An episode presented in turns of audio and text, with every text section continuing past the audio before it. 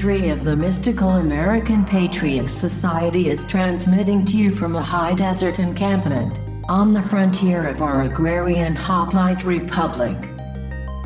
This is a variety program for happy warriors who are getting some seriously bad vibes from the deranged post Christian technocracy. Grab a tankard of yak's milk and join us by the campfire as Sumo and Cavi return to shake your surveillance, expel your parasites, and generally have a good time.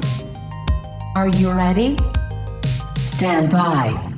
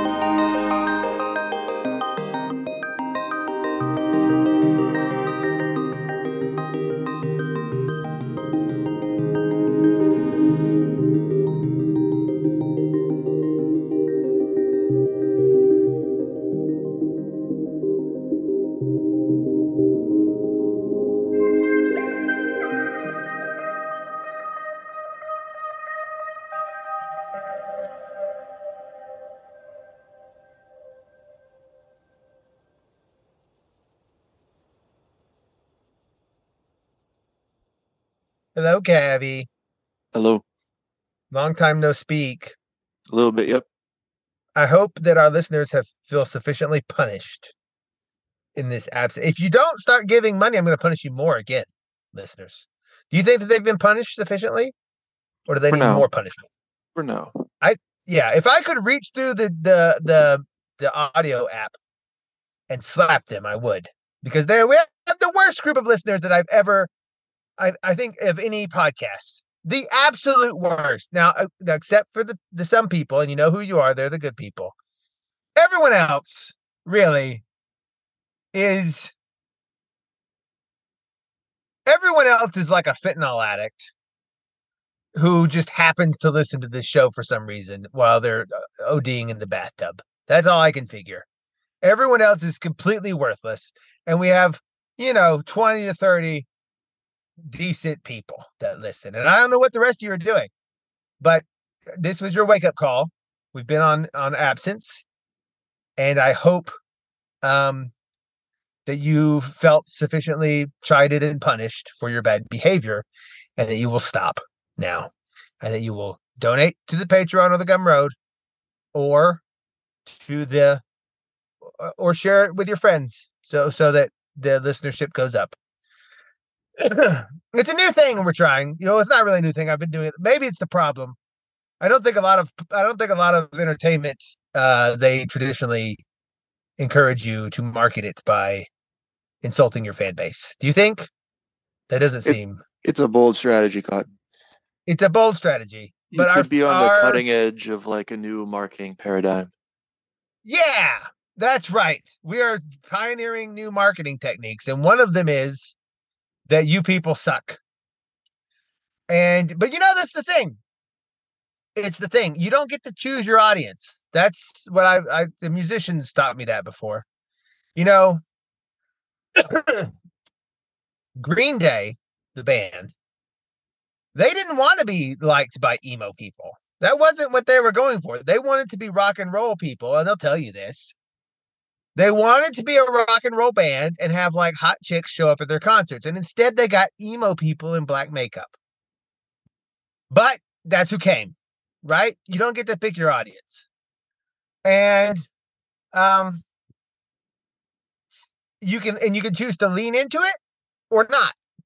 That's the thing. That's the choice you get. Like Mumford and Sons, similarly, uh, they didn't. They although they were sort of near that sphere, they didn't really want uh their concerts to be populated by mostly lesbians in tweed jackets. But that's who came. And so they decided to lean into it and to also wear tweed jackets and to play the piano barefoot and to jump around and and and act uh like an autistic child who's forgotten his medication during their shows. And because that's who their fan base was, autistic grown-ups gotten their medication and had become lesbians.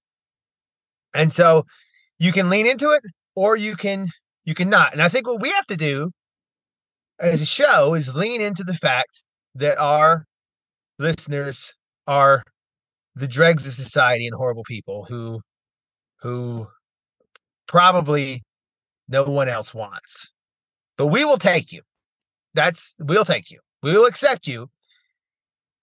But you have to support the show. You have to just try. It's not that hard. Just go support the show. It's not that difficult. You've had plenty of opportunities. And you know who I'm talking to right now specifically? Can you guess one person I'm talking to specifically right now, Cavi? Is it one of uh, your friends who's been on before? No, no. Well, yes, yes, uh, yes. Godward. Oh, Uh, okay. go- Yeah. He That was going to be my second guess. and I know, I know that he, uh, I know that he lost his job uh, because they called him uh, a, a neo-Nazi because he questioned something about circumcision. I, I get that. He all he did really was say is circumcision the thing that we need to be doing, and they attacked him.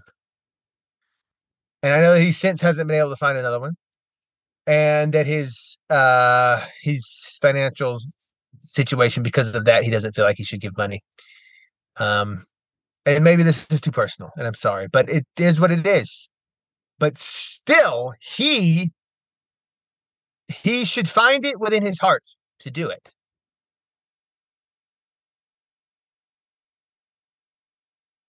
Mother Angelica, that lady on EWTN, the pirate nun, who lost her eye and spent the last 10 years of her show looking like a pirate on TV, talking about Jesus. Every it sorta sounded you like just said got more crazy than like the last little bit. Well, Every little bit that got crazier and crazier. Now I'm confused. look, she was a pirate. She she she would get up there and she'd say she because she had she she may have smoked. I don't know, but she sort of sounded gravelly, and she was a small woman. And when they depicted, um, when they depicted Jesus as a woman on a Broadway play, she took umbrage of that with her eye patch, and she got on her show and she looked at the camera and she said. How dare you? You would depend on ya," like that. And I've been to her place where she used to run, her big convent, and I've seen her buried in the drawer, right? Because they put the bodies in a drawer in the wall. And they put the nuns that and I've seen her her her drawer there with her eye patch. where the with the creepy the creepy priest that walks around who gives off sexual predator vibes, but is probably not. He's probably just. eh, When I talked with him, I realized he was probably just severely sort of autistic and not a sexual predator, but he gives off those vibes from a distance. And so when I went, I saw her in the drawer, I thought to myself of her pirate eye patch and how she used to say in her pirate voice uh, to the American public, fit me in between the gas and the electric. The electric. She wouldn't pronounce the E, she'd say the electric. Because that's how much money she wanted you to donate. uh, However much your, your gas bill was and your electric bill. Somewhere in the middle. Donate that much money. And she built a little empire off of that. A little media empire. She built a she built a giant cathedral thing in the middle of nowhere. And she bought herself a drawer to put her body in. And all we're asking for is a similar drawer. That when me and Cavi are dead, and this we have finally been killed by the Jesuits or the Illuminati, or maybe the Jews, who knows? Because uh, because Benjamin Netanyahu didn't like something we said about Palestine. Even though I def- I defend the Jews all the time, but you know Benjamin Netanyahu is a crazy man, and he does he doesn't really represent the Jews in Israel. I mean, he does formally because he's the pres the, the prime minister, or, or you know, but like a lot of them don't want him. And and so and he's a crazy. He, he, whoever kills us is what I'm saying. Whoever kills us, Mossad, maybe, Putin, who knows? CIA. When we die for this cause, we need a drawer. Is that so much to ask? To be able to finance a drawer for our bodies to go into, to pull it out of the wall, lay our bodies in it, and shove it back in uh, uh, in a little crypt underground. And we can't even afford that because of our listeners are these trash humans who I guess are drug addicts or whatever they're doing. I don't know. I try. I, I think we could. I think we kept some of you guys from storming the Capitol, and otherwise you'd be in jail right now, right? And in, and in exchange for that, I think you can buy a drawer for our bodies to go in after uh, we're killed. We're given, you know, uh, polonium by by Vladimir Putin's spies, and we die a slow death in the hospital. Right? Do you think that's fair? I think that's pretty fair. Sounds fair. I don't think I don't I don't think I'm asking. I mean, am I asking for too much? I don't think so. What would you ask for? How would you put it to the people? Uh, probably not what you did because I felt like I was having a stroke when you were talking about Eye Patch Lady. well, she that's just what it is. She was that's who she was. She was an eye patch pirate nun. And there needs to be more of those, honestly. you know yeah, what? It'd be more fun. She had some fire to her. I'll tell you that. Mother Angelica had some fire to her. And she would, she would, she would, oh, if she were alive today. The things that woman would say about Pope Francis, the things that woman would say about the state of our world today, if she was alive today, she would make she would make the most insane racist uh, uh, anonymous uh, user online look like a kitty cat. The things she would say behind her eye patch and she would snarl at the camera and then she'd say god loves you after it and she'd ask for your money and that's all i'm trying to do you know? And so anyway we're back and, but don't take it for granted is what is the message because if we can't have a drawer to die in then what is this all for huh I, I, that's that is my question It's a very good question today today we have an interview with Jorge Mesa of uh, Third Eye Edify podcast. Did you enjoy the interview? Did you did you feel it was good? Was it edifying? Yeah, your third yeah, eye. No, it was it was good.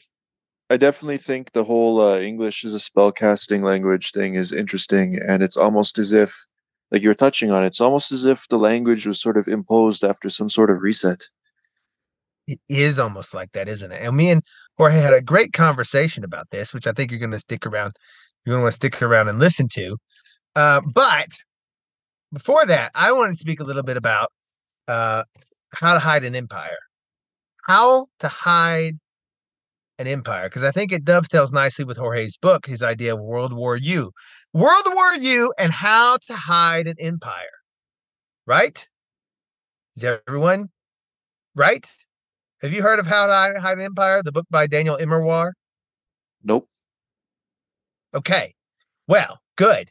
Did, okay, if I were to ask you listeners and Cavi.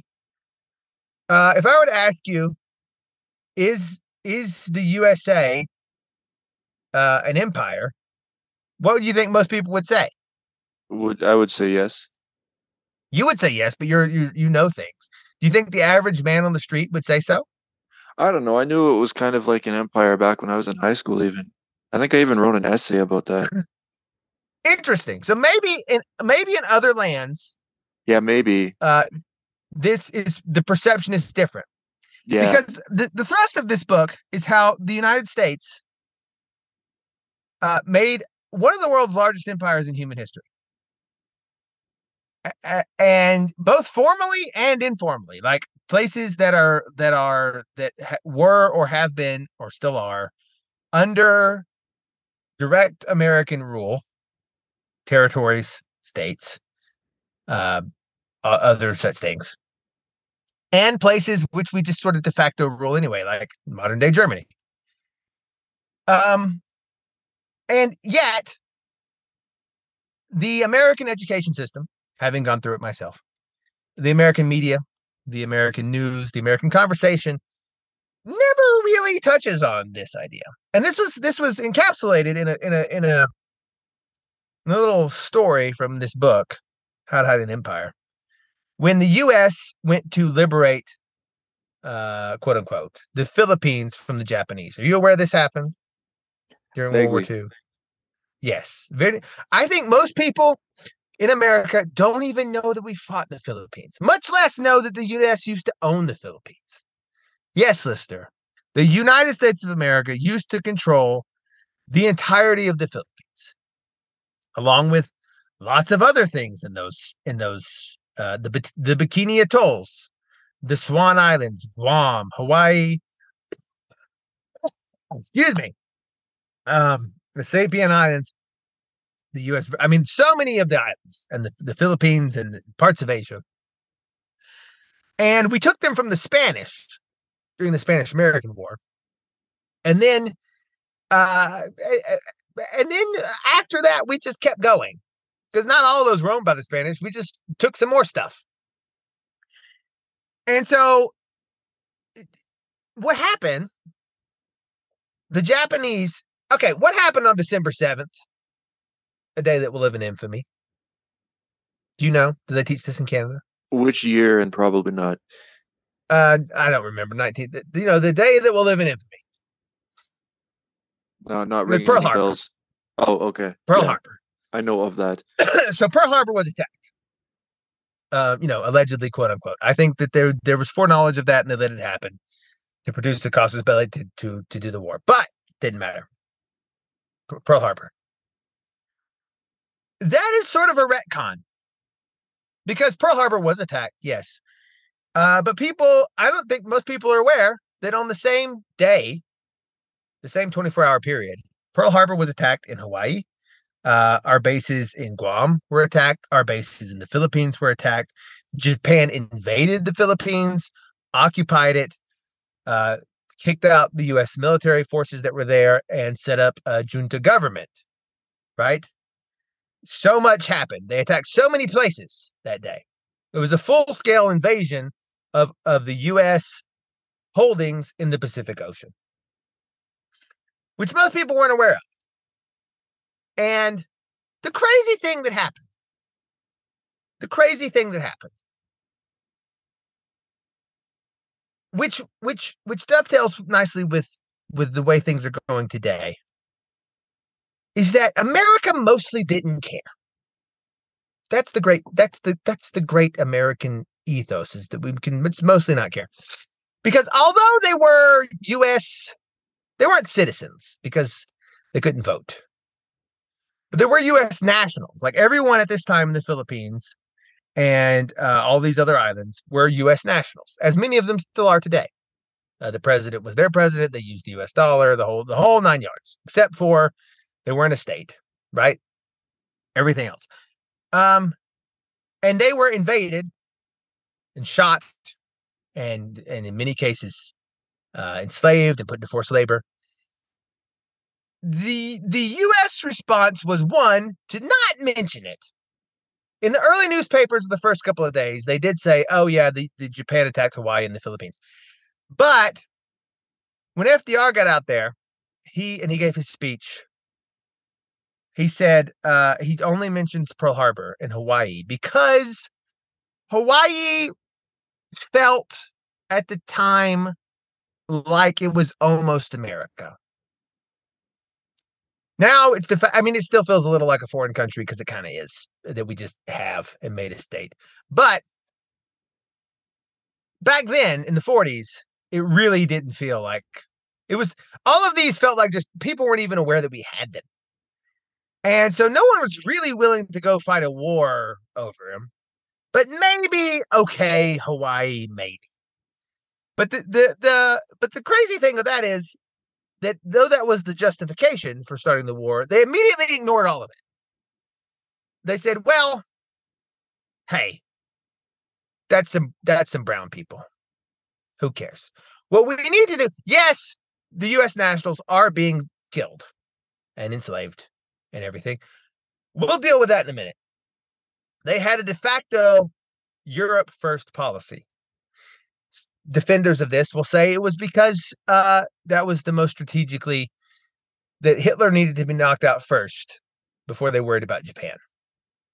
And maybe, um, but it was questionable even back then. As as as one of the ministers from England wrote to the State Department here in the USA, they said we are we are we enjoy the fact that you are saying that you're going to focus on us and send most of your military here first.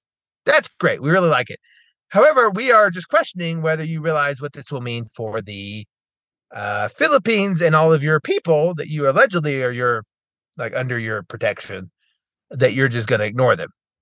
And the answer from the State Department, what do you guess it was? What do you guess the, the sentence was that they sent back in response? Take a guess. Oh, I have no idea. Just imagine, put yourself. In The, they said in response to this question, like, "Are you going to come help us at the expense of all of your holdings in the Pacific?" The State Department sent back a letter that said, just one sentence. It said, "Sometimes men have to die." what they said. And that can seem a little callous. Um, because again, the no, so the number the, we're not talking small numbers here. That's the thing. People people think it's a few people.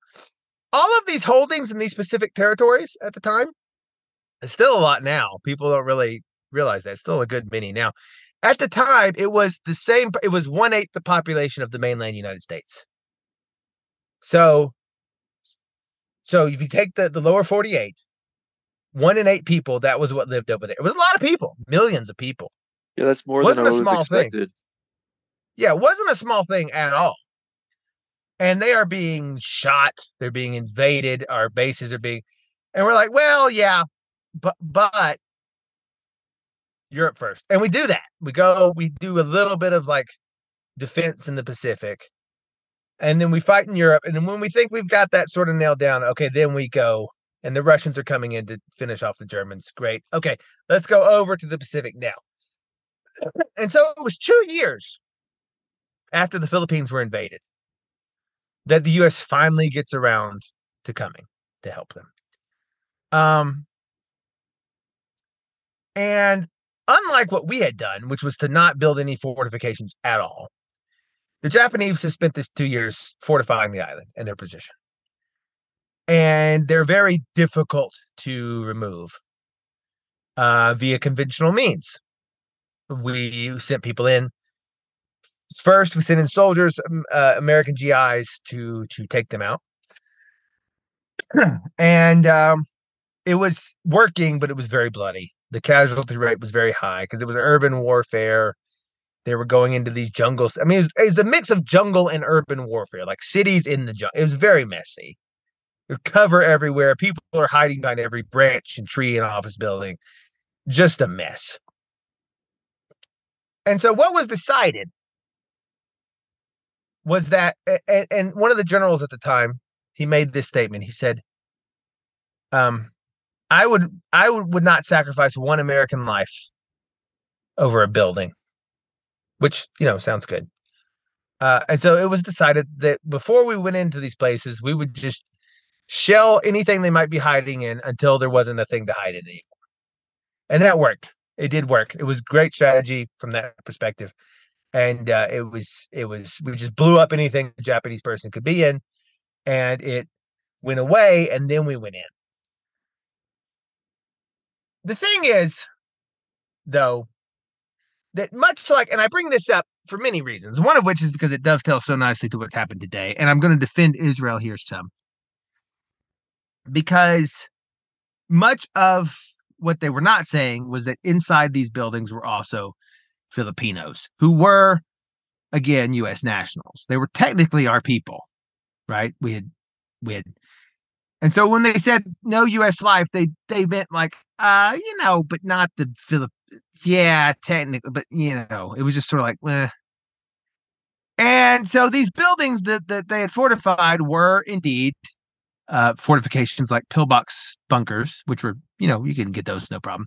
But there were also things like hospitals and refugee camps and uh, and schools and uh, residential areas. Uh, and we just blew them up with everyone inside sick people, children, uh, women, the elderly, non combatants.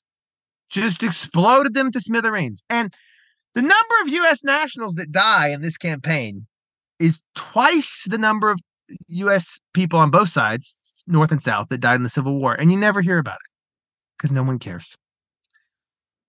It was without a doubt, by that metric, the most bloody campaign in U.S. history. If you count the Filipinos as as Americans, as U.S. and they technically were on paper, um, if you count them as that, it was by far the most bloody, the most Americans died in that engagement than anything else that we've ever done. You never have ever heard about it, and no one cares, and they still don't care. Um, so much so that this little story is in the book where this this uh, Filipino person who's taken the English name Oscar. Uh, he is talking with an American soldier who's arrived there and has begun the process of liberating the island. And his the Japanese have been driven back from this area, and Oscar's happy to see them. You know, it's like great, uh, you know, hooray! And the GI person is surprised. He says, "Oh, you speak really great English. Where did you learn it?" And the Oscar says, "Well, I mean, when you guys colonized us, you set up schools that taught in English primarily. And, you know, I was born after the colonization happened. And so I've grown up here speaking English. And that's why I speak English. And the GI responded, We colonized you? Which is correct. That is how the Americans are. I know this because I'm one of them. I've been here. Americans are totally out to lunch about what their country does. No idea at all. They had this entire the they had the entirety of the Philippines didn't even know it. And this guy signs up for the war and he goes, doesn't even know why he's going, doesn't even know why did we have an interest in the Philippines. No idea. Just goes and they said, go shoot people. And he's like, yeah, yeehaw. And that is the American mindset. And I think that has tremendous advantages in many ways. My point in that, in saying this, is that the US has been for a long time an empire, but one which does not present itself to itself as such, which is why there's so much consternation and confusion politically. Because, like MAGA people, Trump people, anti immigration people, largely I feel people in the Midwest, people in the South, in in in all sorts of places, largely have this feeling of like America is small town America, and small town America exists, and it's nice. But they think that's what America is, and they really sort of, and this whole other side of America of like really owning. If you took the land that the U.S. had control of, there were territories and the lower 48 right? Because it's got Alaska at this time. It's got Hawaii. Alaska and Hawaii aren't states yet. Uh, it's got the Philippines. It's got it's got Guam. It's got all these little islands. If you take all these things, um, and you compare them in square miles to the USA, it's basically the same. We had a whole nother lower 48 of area we can we controlled, which is insane. Um, and they really didn't even know that they had it which is amazing. The the America, if there's two things Americans, yes, America has invented the modern world in many ways, and I know people will qualm and be like, "Oh, we invented this this combustion engine over here." Yeah, we perfected it. The USA invented basically everything, and you all know it. Flight, space travel to the extent that that's real, which is questionable. Um, submarines, everything, right? All the computers, everything. Well, but but of all that, the two things that we that it was really been our greatest gifts to society have been the laugh track, which is a philosophical wonder where we learned that we can make machines feel emotions on your behalf. They can laugh for you and you will still feel better. Brilliant. And number two is our ability to be is to control the world and not know it. It's amazing technology. Britain never figured this out. Britain had an empire and they were very explicit about it. And they had like Empire Day was a holiday. And the kids in England would dress up as various cultures that the British Empire owned, and they'd go to school in a turban, like, oh, look at me. America can conquer the world and not even realize it. And that is something truly special. Just like we can very recently, within my own lifetime, ethnically cleanse the Middle East of Christians and have no idea that that happened. We can we can literally decimate Iraq. One in 10 people dead. Like the population reduces by 10. 10%.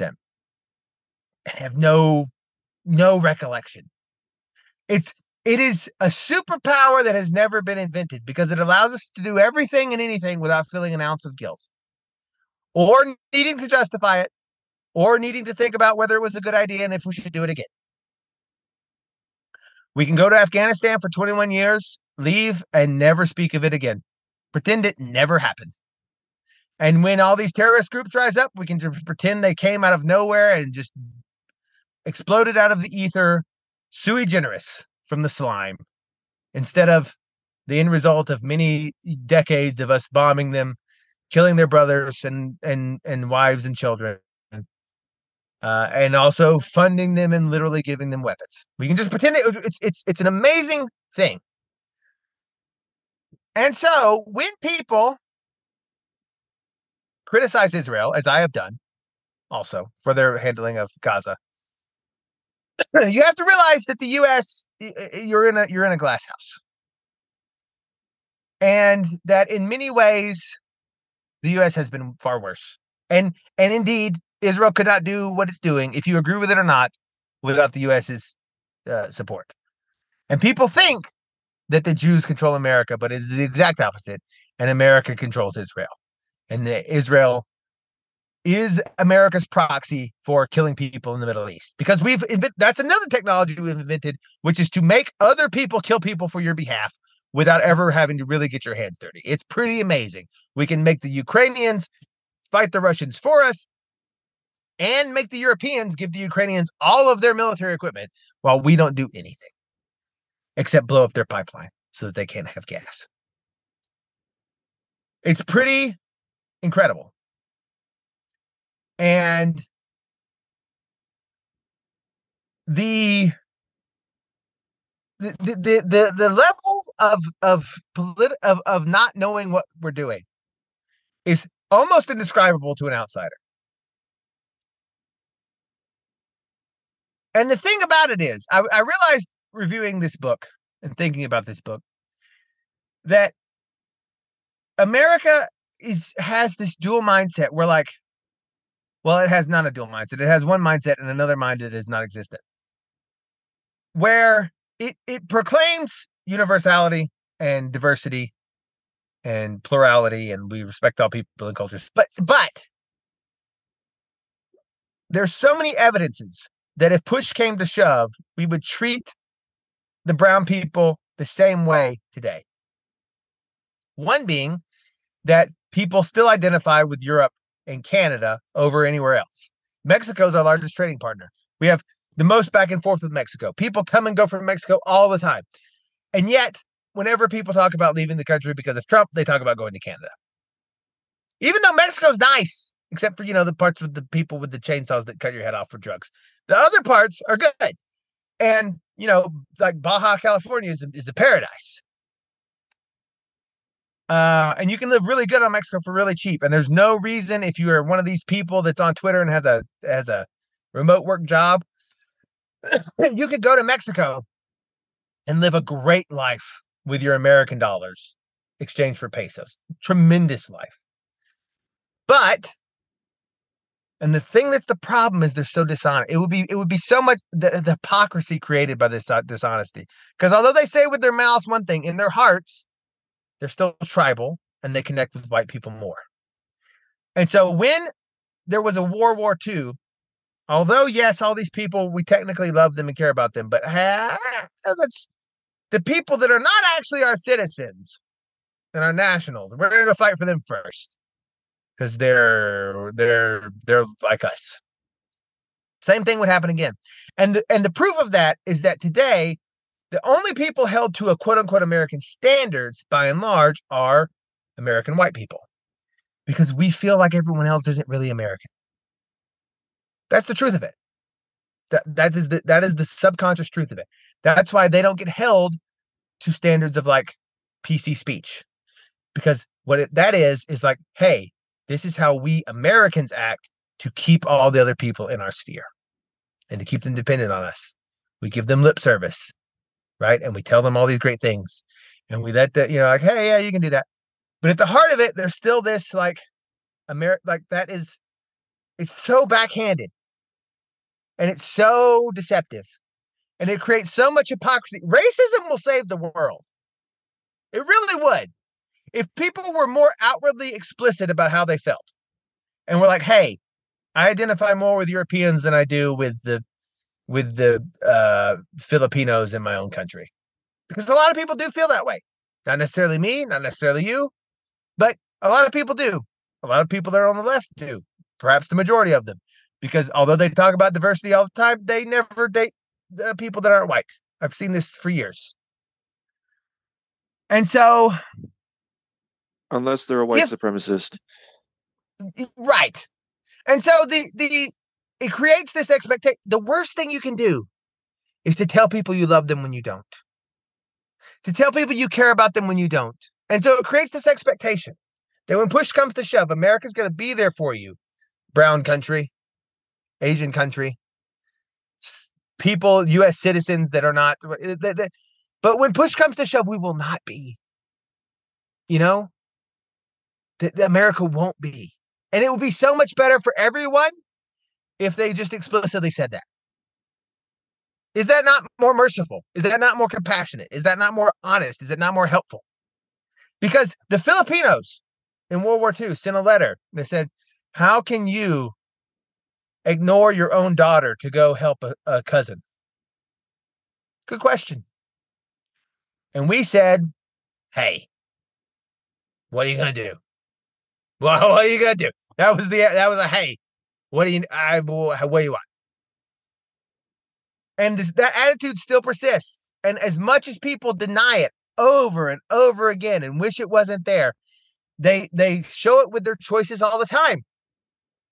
And a lot of this push for like rooting out systemic racism is this desire to to actually feel inside what you say with your mouth. But people can't do it.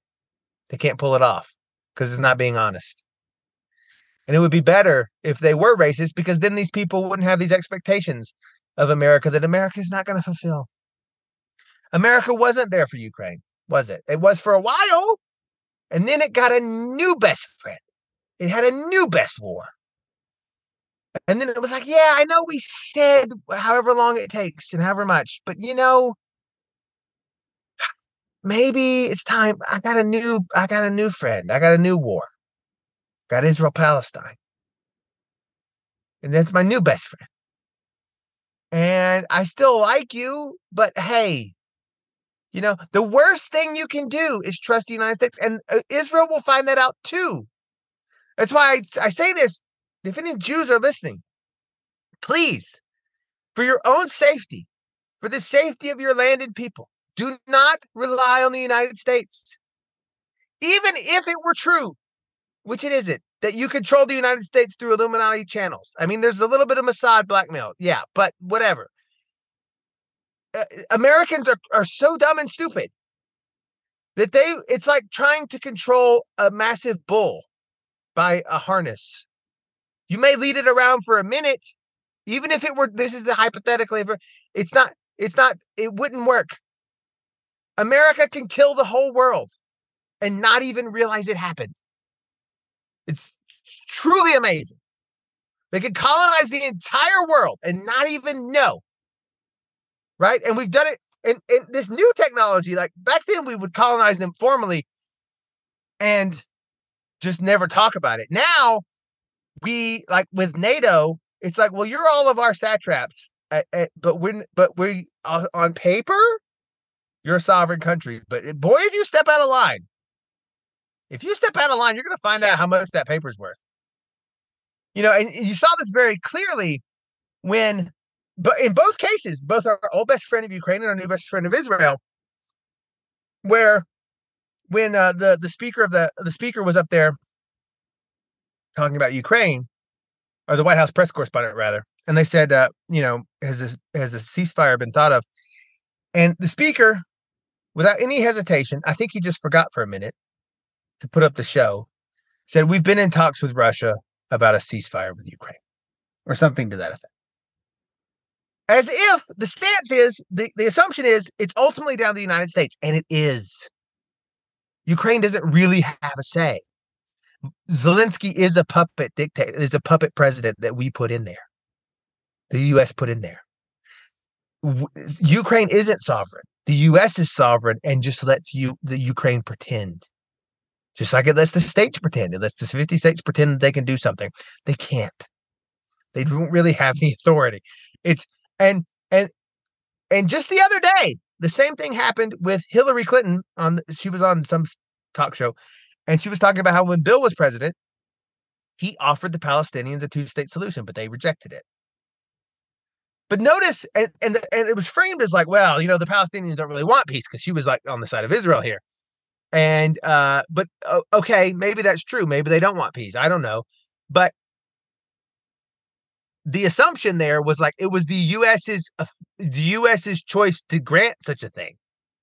Right? It's like, well, it's I know on on the map it looks like that's Israel and Palestine, but really we're the ones that can offer you a state here, right? It comes from us, not from old Netanyahu. It comes from the old White House, Pennsylvania Avenue. And America doesn't even realize it has this power.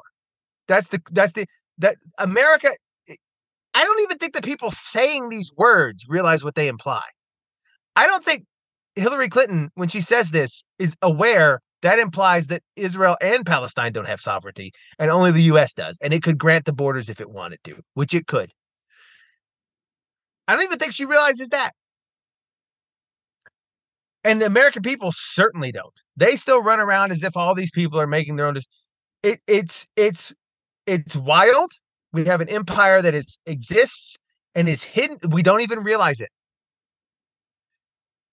it's not even it's not even talked about it's it's a pretty insane thing now i think as you as you pointed out people from the outside perceive it very clearly the us is throwing its weight around and dictating what everyone does more sufficiently and with greater authority than any of the roman empire ever did but inside the usa people think that we are we are just one of the one of the people little old USA. We know we have a big military, but but we think that everyone else is like a peer, and like Germany can really do something if they didn't want to, if we didn't want them to, and like you know, with this small town USA mindset, and it creates such chaos politically because we're arguing over things eh, that is not even sub, it's not even consciously uh, acknowledged it's all this. Uh, everything about it is is a fakery, and you have to. And, and this concept that's been floating around of turbo America, like America's people talk about America's on the decline, and in some ways that's true, but in other ways, America is is is never been more powerful, and is only going up. And one of the ways you have to realize that is that not only is the USA the dominant military power, economic power, and cultural power. I mean, goodness me. The other day, Xi Jinping was photographed getting KFC. That's like if this was a Sid Meier's video game, that would be a cultural victory. To to put KFC in the mouth of the Chinese president. Right? That is the cultural uh, we win. Not to mention we make all the movies, uh, pretty much all the media, pretty much all the everything. The internet is owned by us. It's like the world. Uh, it's it's the USA all the way. On top of all that, for all the consternation that conservatives have about America doesn't produce anything, it's not true. America doesn't produce consumer goods. That is true. America produces almost all of the high tech stuff everywhere. For example, uh, almost all of the fuel. Yes, we do get oil from other places, we steal it, but we refine it here and make it into gasoline and, and kerosene and all the other kinds of fuel. And America is the best at that. And almost every other country in the world that has any power at all depends on the USA to give them fuel. That's another leverage point. Another huge one, most people don't realize, is that almost every country in the world that is of any uh, stance uses the USA as its breadbasket. They grow some of their own food, sure, but not all of it. In fact, Japan gets about 40% of its rice from from Arkansas. That's how that's how much sway the US like your Japan can't feed its own people rice without Arkansas. The USA has a, has 70 loaded guns at everyone's head and doesn't even know it has its finger on the tr- trigger. It has its military, its economy, its banking system, it, the fact that everything's traded in US dollars. It has the fuel, it has the bread, it has the food, it has the waterways, it has everything imaginable. It has the internet, and it doesn't even realize it. That is the craziest. Te- it's how to hide an empire. I don't know how it's done. It is a giant magic trick. And you have to stand back and just be a little in awe of it that this thing has been pulled off, where the USA has such power and still sees itself as this small little thing. This, this, like, hey, we just need to be, go to the baseball game, eat the apple pie, church on Sunday. All those things are great. But also, uh, we we already are what what what BAP wanted in the Bronze Age mindset. The USA is just a rampaging set of warriors that go around the world shooting people all the time for very dubious reasons. And there's only been 16 years total in the USA's existence that we haven't been in some kind of war. And all of those war, and all those years people were sad because it's what we do. And you have to embrace it a little bit. You just have to say, look, I know we're currently facilitating a bit of a genocide by some accounts. And and I know it's hypocritical. It is. It drives me crazy to hear people that like 5 months ago were like, "Hey, racism is the worst thing ever." To get up there in front of the US Senate as a congressman and say, "Hey, there's really no difference between a Palestinian and Hamas. Just by virtue of their race, they're a terrorist. They said those things. and, and it's it's so crazy. And to argue like, hey, look, you cut off a little bit of water, you cut off a little bit of food. Who's who's eh, hey, what are you going to do? Those same people, like that level of cognitive dissonance and hypocrisy and lying, is is is aggravating. Um, but that you just as an as a U.S. as as an American, you just have to accept that's what the U.S. is. The U.S. Uh, that's what we do. We go around the world, kill people for really s- small amounts of reason or, or or any at all, and and we we integrate them into this giant empire while still sort of not really feeling that they're part of us and um and then we forget about it and do it again and then forget and do it again and then do it again and we never have any an ounce of introspection or an ounce of thought or an ounce of hey was this a good idea? That will never occur to anyone's mind. Everyone that blew up iraq and bin laden wasn't even there. The whole reason was to get bin laden. The entire thing was Bin Laden wasn't in Afghanistan and he wasn't in Iraq. Didn't matter. No one thought about that twice. And after they got him, they still it didn't matter, right? We just go, and that's what America does. It's just a giant. It's a giant killing machine that that also makes pretty great pizza. And you have to learn to enjoy. You have to learn to enjoy the pizza is what I'm trying to say. Because you're not going to stop the giant hypocritical death colonization machine. Wish you could, but you can't. And so you gotta, it's just, you gotta lean into it a bit. Like I said with our listeners, you know, you don't get to choose your country really. you just gotta lean into what it is. And so America is, that's just what, what it is. You know, they will colonize a place, leave it undefended for two years while the people get slaughtered and enslaved, come blow it all up, talk to the kid that learned English because we forced them to and not even realize that they were a colony. That's the amazing thing. And there is something sort of beautiful about that. That level of like just, hey, however bad it gets, however bad it gets, TGIF on Fridays is fun to watch. And, you know, if the Masked Singer is on, and it's good. And he doesn't, and you know, and then we can go and blow up people at a wedding with a drone and and but still but still but still the Super Bowl is coming on. And that'll be fun and we can have a tailgate. And that that America that's just what it is. And you have to and so you can't really get mad at Israel.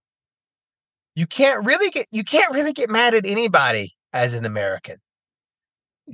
Uh, your country has done worse. And and the reasons and and yes i do think what really bothers me about the israel thing is how they keep portraying themselves as a victim while they're doing like i get that you don't want to go into the urban warfare and you just need to blow it up. Like there's no argument for that.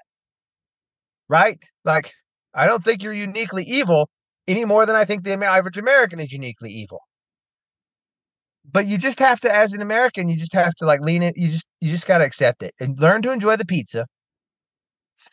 Learn to enjoy all of the great bounties of this land. But also know what it is.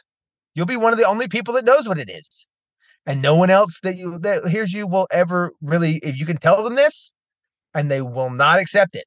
They'll just blink out let's say hey, he's a bit weird They'll go to the cheese platter at the party, they'll eat some cheese, and they'll go back and talk about the bachelor. And that's and then and then their brother or their husband will go off to war and he'll come back and then no one will ever think about why. And that is that's just what it is. It's how to hide an empire.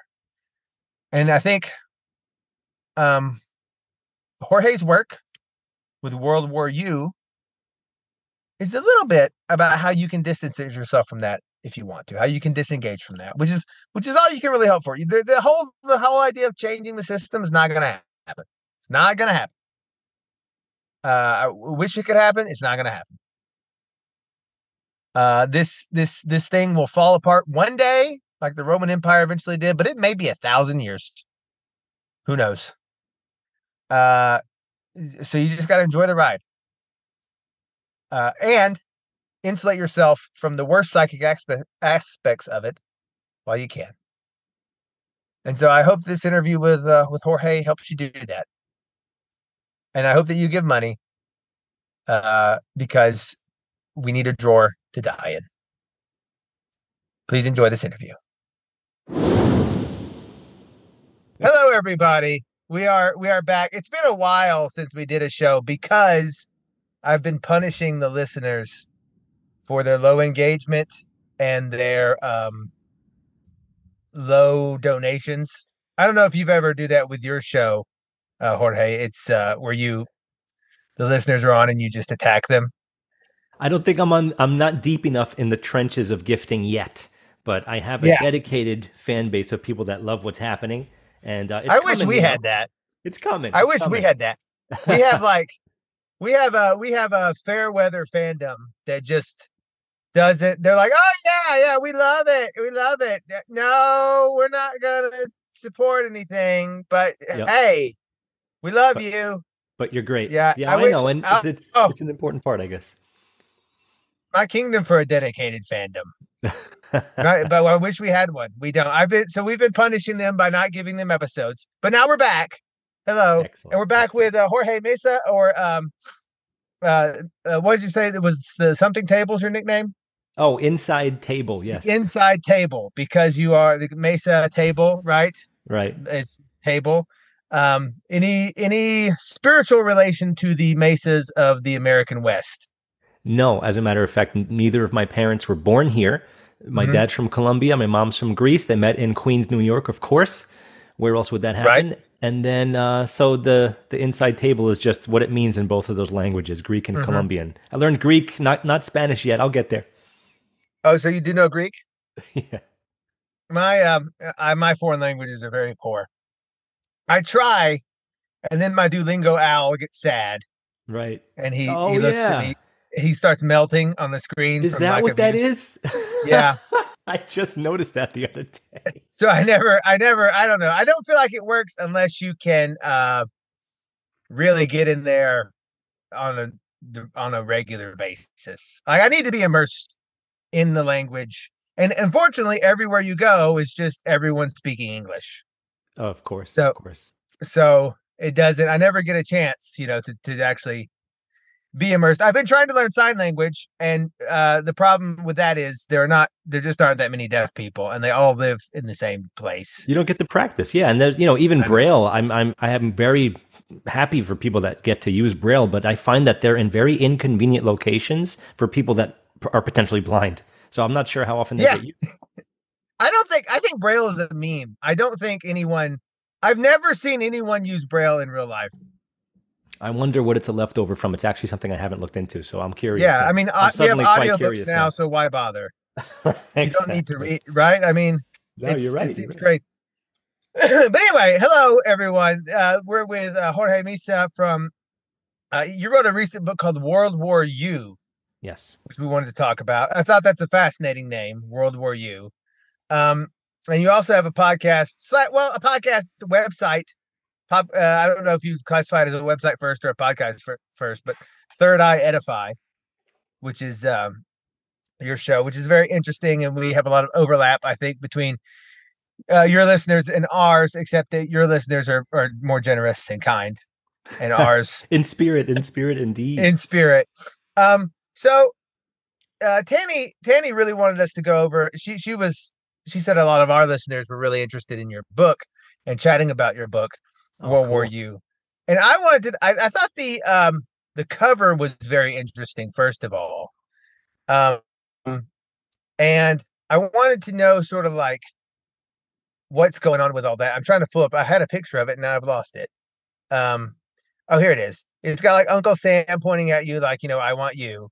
Right. But then then it's like it's sort of like Adam and God in the in the Sistine Chapel painting, but it's like a skeleton hand on a TV and a human hand.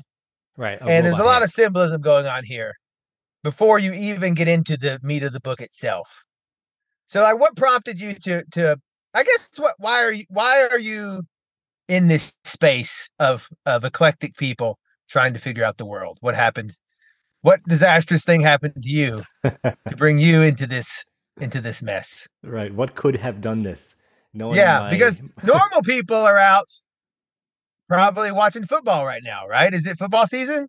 Is it? I think it's I don't supposed know. to be. It's it's. I don't even know. That's how be. unnormal I am. You know, I- the thing is, I've never in my life had anything to say to a television. It's just not what I do. And when I'm in a group of people and they're all screaming at the TV, right. like, hey, go, run, go more, ah, and they get mad at it. I've never been able to do that. But that is how normal people live their lives. And in, and unfortunately, and they're happier and more successful. But so how did you get here with us in, in with all of your uh because you you have some very interesting ideas. What what got you down this path? It's a great question, and it certainly is. it's touched upon in the book because I wanted people to have Yeah. an idea of my, you know, my perspective. Because overall, I'm doing my best to, as I say on my show every so often, I want Uncle Fing- Uncle Finger, I want Uncle Sam's finger to be placed down at his side and to stop pointing fingers at people, right? And and blaming people, blaming mm-hmm. sides, choosing sides in general. And I've always thought that that was a big deal when I was young because I, re- I recall we had this substitute teacher, and I think it was fourth grade. It wasn't any earlier than third grade, but I think it was fourth grade. He drew a big line on the chalkboard, and we had this, you know, typical double chalkboard, pretty long, I'd say 20 feet, each. It was a pretty long chalkboard. Drew a mm-hmm. humongous line. Was as dramatic as possible. You know, trying to talk to us like we were in a civics class in college. And he said, "On this side is Democrat, left. On this side is Republican, right. And you've got to choose a side." And that's how he started his day. It was, you know, this was the social studies portion of our day because you don't go from class to class in fourth grade if it was fourth grade. And I was right then and there, I was already, my parents were open minded because they didn't grow up here, technically speaking, right? So I had Sure, the advantage sure. of getting a cultural perspective that wasn't necessarily already completely marred by the kind of inculcation that media gives us overall when you sit around watching TV or sports for that matter. And uh, hopefully we can talk about sports because that would be a really good topic to discuss Yeah. regarding the title of the book. Ha- Have your parents since have your parents since learned to be American psychopaths? Because that is the process of immigration is you come here and learn to be a psychopath. You come here normal and you then you after a few decades you're like insane and you want to kill people who have children under the t- ground in tunnels. Uh, Yep, yep. No, no, definitely not. And I am an No, only child saying- as well. And I think that Uh-huh. the all of this combined allowed me to be very free in what I was doing and allowed me to be Mm-hmm. a, you know, to think for myself. I mean, they let me go and become a musician. So obviously I wasn't that restricted, right? From the normal like you have to make a right, right. million dollars by 20, you go be a doctor now and and you know, live a perfect life like everyone else. That wasn't the case they wanted me to save money, but they knew Right. that this was my passion and that's what I really did. I've been teaching, you know, since I was maybe 15, 16 years old. I've had lessons and I've Mhm. been doing that ever since, you know, since like 1997, I would say I've had students. So it's always, they knew that the drive was there and the passion was there. But on the other side of that, on the World War You side, I was completely engrossed and addicted to video games and Godzilla movies, strangely enough Yeah, yeah, yeah. but the the video game side of things it was placed in my exact generation. The computers were there in the classrooms for you know you get keyboard studies once or twice a week oregon trail number number mm-hmm. munchers and stuff. They i was supposed to become a cubicle slave. I was i went to college starting at computer science. I was going to make video games or as i soon found out i was going to be making traffic light programs and you know train Right. track switching programs i wasn't going to be making no games in that industry Yeah, yeah. and uh, I realized quickly that I had to go follow a more suitable passion for myself. But from that moment Right. with the left right, you have to choose a side. And my little tiny mind, which wasn't so tiny, I don't think, was saying that's that's obviously not true. And there's no chance you can Right. convince me otherwise. That's a binary concept. And uh, things are Mhm. always binary. They're trying to make us computers, which is why the, the robot hand is touching the human hand in the Okay. photo, Yeah, right? that's a great point. The binary, the false binaries, it's like this um I never thought of it that way. It's like uh trying to impose the technological outlook on the world onto people. Or maybe the technological society has outgrown of that as it's vice versa, and that has grown out of that binary worldview. I don't know. No, But that, that's an interesting, like, yeah, you gotta have an on off one zero left right. Right. And, But and reality's course, not- that's it. But yeah, the world is not black and white, it's green and gray. That's right. more more often yeah okay so that's interesting so uh so you went and then you and then i guess well continue on if you like but i i would want to know like where you have uh i always ask guests where they have landed to sort of make peace and then we work backwards from there Hmm. so like the world is crazy everyone's insane how have you achieved a sort of where are you sitting now where you're not uh you feel at at peace with all of it Well, the, the quick answer, and I've got a long answer too, don't worry. The quick answer is that Okay. I'm very happily married with two amazing kids. And I actually Yes. just, just moved to Kentucky after living my first 40 years on Long Island in New York. And Hmm. all of that can very easily lend someone to believe that life is very good when you finally get to leave something like that and, and loosen that baggage, regardless of the unfortunate, you know, distancing from family and things like that. Other than that, I, I, and I've always been a very lucky person. Maybe it's because I was an only child with two very smart parents who weren't victims of the system. Um, you know, it's the the mind spell that comes with all of those things it's even though I was engrossed in television very often because of my just my generation was there, um, it didn't it didn't the hand didn't come out of the television and grab my brain like it was supposed to. Very thankfully, and I, I think that overall, my the long answer is that I'm always at first I'm questioned for my high level of optimism. Like there's no way you're like this all the time. There's no Right, chance. right, right. And and eventually six months later, I'm like you really are like this all the time. And Yeah, yeah. I, I always have this situation where people say, ah, I don't know about that guy. I don't like him too much. He's always mean to me. And and I'm the one that's saying, I don't I've never seen one bad thing come from this person. If you are what you'd like to see often, very often, the other person will be that way as well. Even if you're just smiling, even if you're Hmm. Yeah, having a people are tuning the smile forks. out there. Uh, Yes, uh, of course. there's- forks. There's a great point to make because you know I I heard your interview with Chance because I've been on Chance's show several times over the past few years, and and he's a great friend of mine and he's a great person. And Yeah. I we before we met, just before we met, Eileen McKusick, who invented those tuning forks, was on a show Crow Triple Seven, which I'm sure you're aware of. And Oh yeah, I, love Crow. I love Crow. Yeah. oh yeah, I'd like to get on the show too. one time, but we'll we'll see. Well, you you know, you never know. Message him. I was on Yeah. that show. That's how Chance found out about me. I was on Crow about two and a half years ago, talking about the problems with how. Oh video- really? Yeah, talking about how video games take you over and how they were pushed Mm-hmm. from the start as an agenda for decades ago.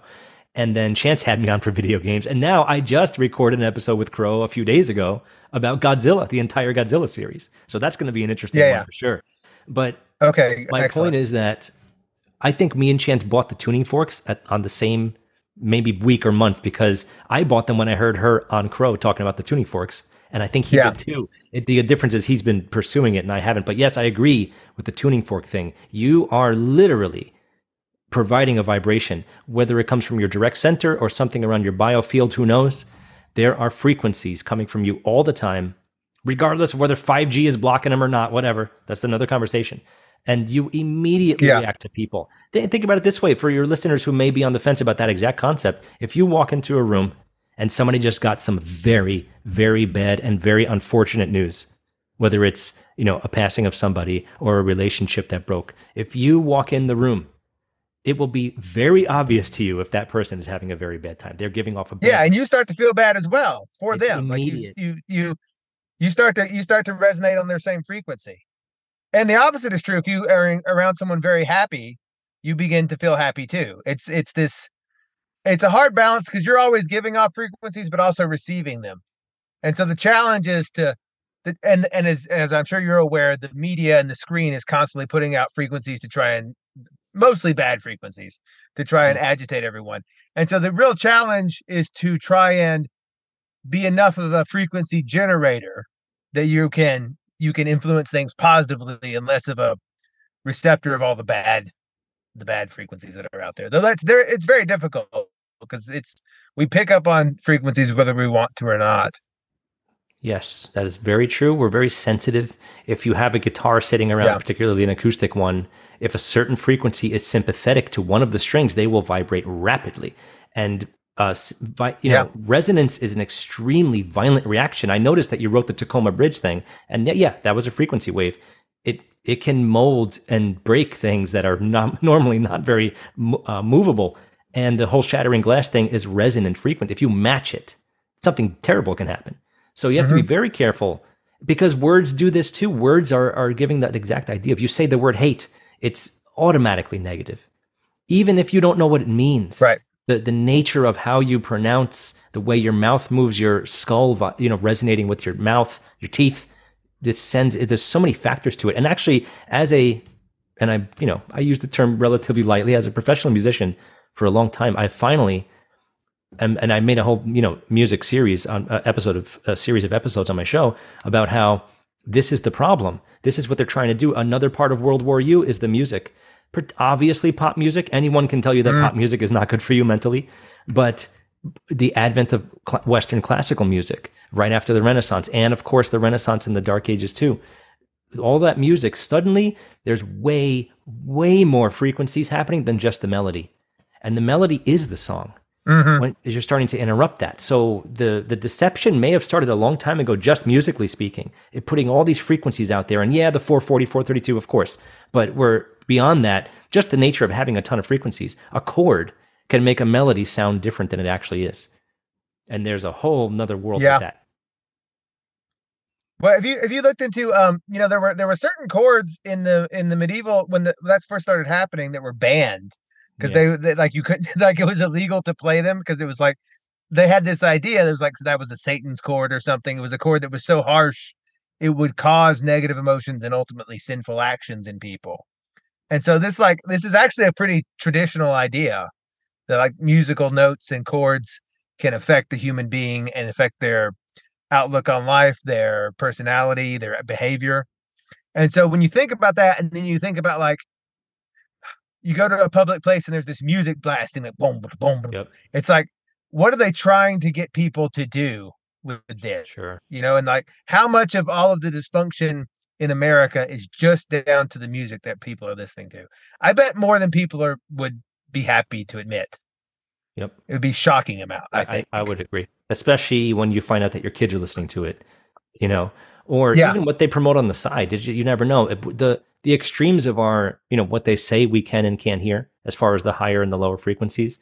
You know, our Mhm. ears do a good job of masking certain things. If you could hear everything, you would hear your blood pulsing through your ear right now, and you wouldn't hear anything else, right? When you're talking at Yeah. a dinner table, when you're focused and speaking to someone directly, your ear is actually masking all the other sounds of the restaurant. You can hear the person you're talking to. Otherwise, it'd be a cacophony. Uh-huh. You wouldn't. You would hear nothing but but noise. So a lot of things. My point is that a lot of things can be hidden in the lowest frequencies and the highest frequencies. A lot of things can be hidden, and you you wouldn't even be able to. If you were listening for it, you wouldn't hear it. They can hide. Oh, yeah. deceptively. So, and I'm and yeah, it's great that you're aware of all this stuff because it's obviously a bit. That's again, this is the World War You that is presented in the book. There are so many facets of this, and you can't blame somebody if they didn't figure it out yet. I was just like them until I heard, you know, what really, tri- I don't even know if I answered the full question before. What really triggered this whole push, it wasn't 9 11. I was already there before that. It was, and 9 11 was almost a gift for people that were, they woke them up, just like COVID. Right. So hopefully that is something to think about. It's not like a good thing, of course, that it happened because it did happen, no matter what you think about how those buildings completely disintegrated. But Right. They they went down somehow. they went down, right? People died, they went down, and it's a terrible thing. Um, but good old Bush Senior saying that you know no longer the law of the jungle, but you know the law of the land. That that whole speech, and I saw that live. I Yeah. think it was a uh, it was an address to the nation or something, you know, and I, it was on 8 p.m. prime time. Interrupted one of my shows, if I remember correctly. I really remember this moment quite dra- dramatically. I was born in '82, so I really wasn't super young by this point. point, and Right. I he not only did he look sinister and very villainous doing it, but the now that we're discussing this, the way it came out, the way the words, the tones, the voice, the frequencies sent through the television, um, it was pretty creepy to me, and I thought that something was very wrong with that. And I Oh, yeah. I would probably never vote after seeing that. Yeah, that, there's a that's that's why um it's the same thing in like traditional poetry, like the, the meter you use and the Yes. cadence you use to speak has a hypnotic thing, which is why like say the Iliad and the Odyssey were spoken in a certain in a certain cadence with a certain scheme. It's why Shakespeare is is powerful. Like the y- people that are aware of that, you can use that sort of speaking to really like um enhance the the whatever you're trying to communicate to the person for good or bad. That's I right. think that um I think that I think Shakespeare largely used it for good. Though there are a few questionable ones. Mm. Uh and um and probably Homer as well was is mostly a you know and more of an uplifting cadence, but you can certainly do the opposite.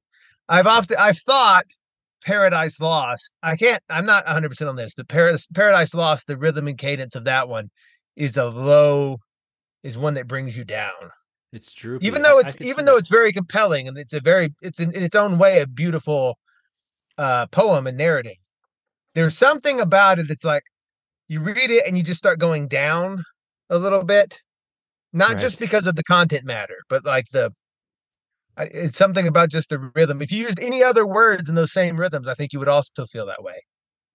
It's like it's like a minor chord just makes you sound sad. It just it just sad. It just feels sad, right? Right. It's like music is like is like emotion, audible emotion in some ways in frequency. Yeah. Yeah. There's actually. yeah, like going back to what you were saying, the um, there's all these frequencies you can't hear, quote unquote, but you really you can. And I did a, I did a whole thing in um college about the uh, physics of your your ear. Like I did a lot of like biophysics, and there's um, it's it's com- crazy complicated thing, but basically your your the bones in your ear are are essentially doing a biological Fourier transform, what they call a Fourier transform, and it's which is insane. It deconvolves all these frequencies. But the long and the short of it is that you have this ma- this wave of various frequencies come at you, and then it, it is deconvolved into separate parts so you can pick them out. Right. And those things pass to your conscious brain. But the other ones hit you, still cause vibrations. They just are not deconvolved into something until, but you're still being affected by them.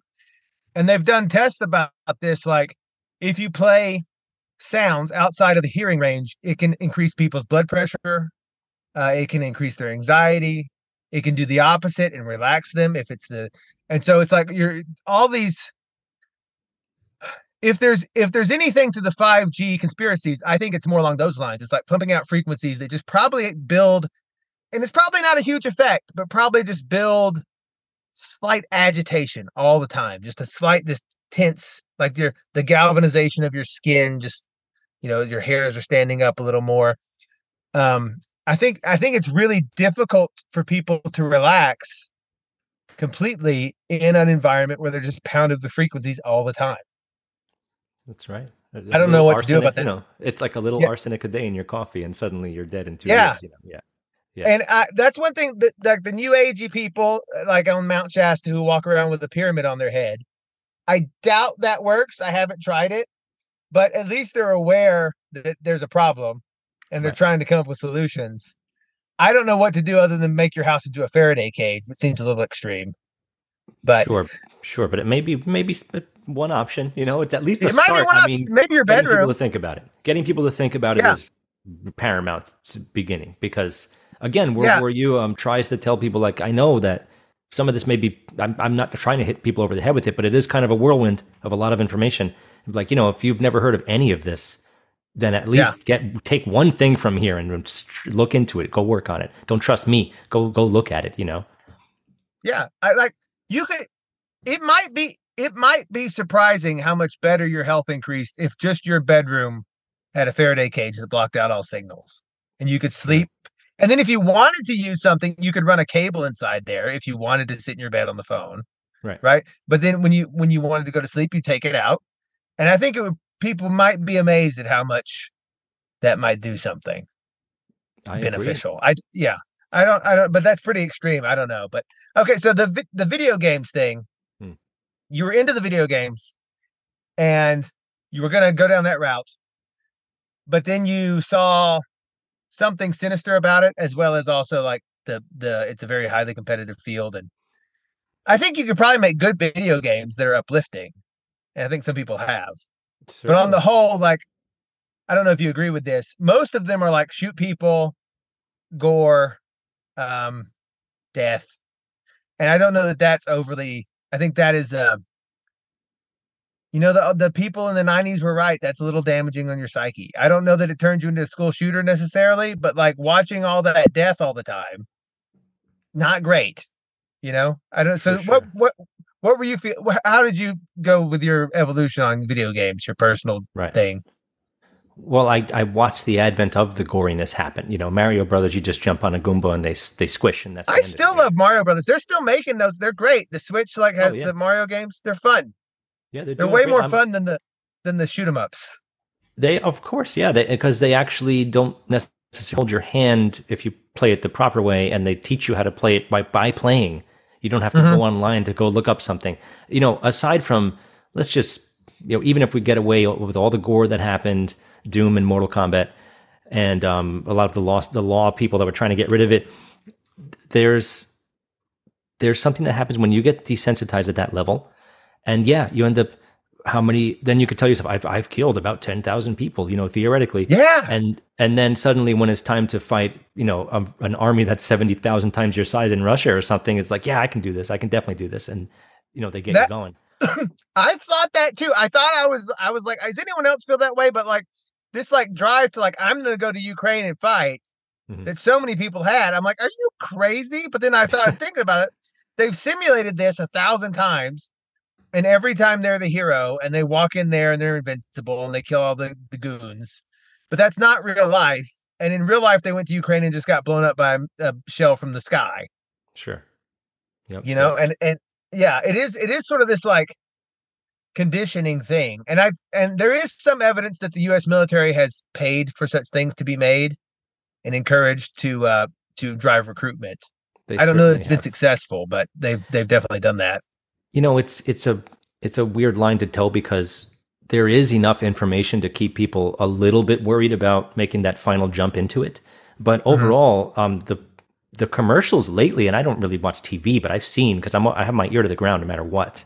It, a lot of the commercials they really do resemble um what looks like a video game. They resemble video games. They They do. look it's like, like a first person games. shooter. Yeah. Yeah yeah. There's no there's no question. And you know our our good friend steven spielberg he was right there uh, in 98 99 the medal of honor series came out which was really the first time it was like a war game. And Yeah. that was you know right before 9-11 and he made it from scratch with lucasarts. So Mhm. they're all players in that game. And then two years after 9-11 the series went pretty crazy and got even more cinematic. And then they started going to iraq and stuff in the game. And then people were like ready to go. Because even when uh, when 9-11 first happened a lot of people were like i'm going to war. Let's do this. I'm ready to kill for, for my country now. And then a few weeks later they're like wait a minute what the hell is going on right now this is they found that id they found the, the pilot's id you know Yeah, yeah. Oh, oh, the the the craziness of how often war games will have as like you're an American soldier and here's the bad guys and it's the Yeah. people we're about to really go to war with oh yeah in a few years is like before all this stuff with Russia started getting going, the modern warfare series like they were the bad guys three or four times in a row. Right Just for no reason except to prep people to start wanting to shoot Russians and think that Russians were going to come and I don't know invade Milwaukee which right is, is sort of what happens in the game. right And Yeah, they- on I think that- the coast I think in the game they may blow a nuclear bomb up in like San Diego I, or something crazy. I don't do remember. remember. one of them was like that, and I don't remember Yeah. which one it was. But it Yeah, all goes right it- back to Doom 2, Hell on Earth. You know, Hell on Earth is what they're trying to make it feel like. Yeah, yeah, and so I don't. I don't know. So did you? Um, is that primarily what drove you? Sort of like, hey, I gotta get, I gotta step back from all this, and you you decided to fill that void of a hobby with music, or did it? Did you think, oh, I'll keep going with it, and then it was just like, well, the industry's really very difficult to break into. Was a little bit of both? You know, there was a very specific incident, as a matter of fact, because I was already essentially a professional musician, gigging uh-huh. constantly and had students, right? And I'm like, Right. you know, I'm worried about music as a career based on everything I always hear because they train you that way, you know?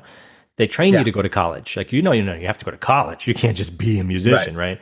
And now with the internet, people are finding that be, not to be true whatsoever. But there was a very specific incident. And I started, I graduated in 2000, you know, high school. So I started the computer science in 2000. And then come 2002, I was about to finish my associates. And we, you know, I went as far as it went. I was top of my class.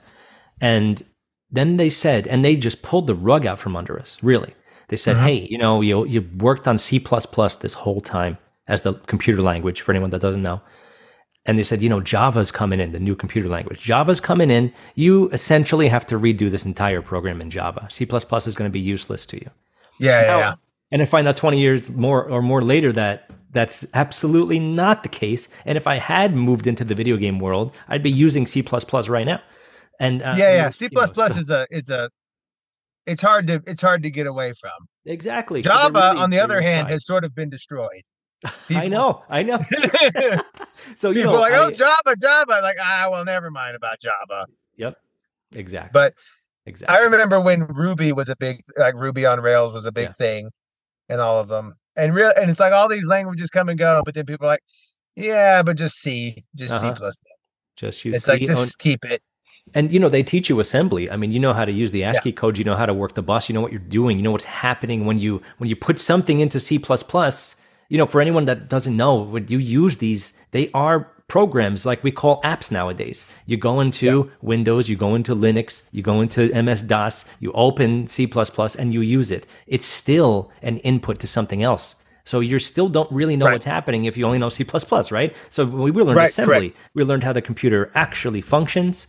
We learned, you know, how it processes information at the at the lowest binary level.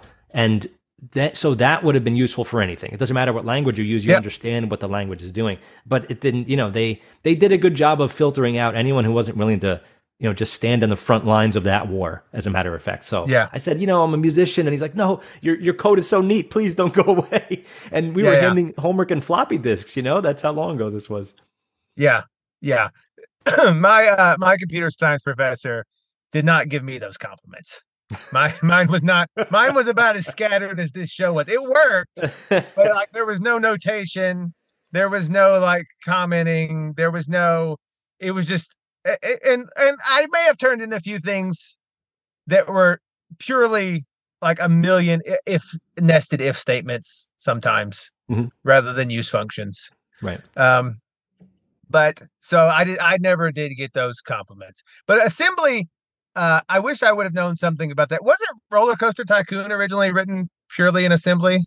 I wouldn't be surprised because it really, you know, that and also a game that was made around the time called Theme Park and other ones like it. They yeah. were, they they really were, they were meant as point and click mouse games, they, but they were very popular on the consoles too. So I yeah. think that the nature of the way they were made, maybe even Civilization and and other. Yes, I think Civilization also. Yeah, they. I it was a, basically surprised. the first ones were a one man job written in right. assembly, which is pretty yeah, impressive. Sid Meier, Sid Meier, maybe it was. Yeah, Sid. Yeah. It was. A, it was a. It was pretty impressive.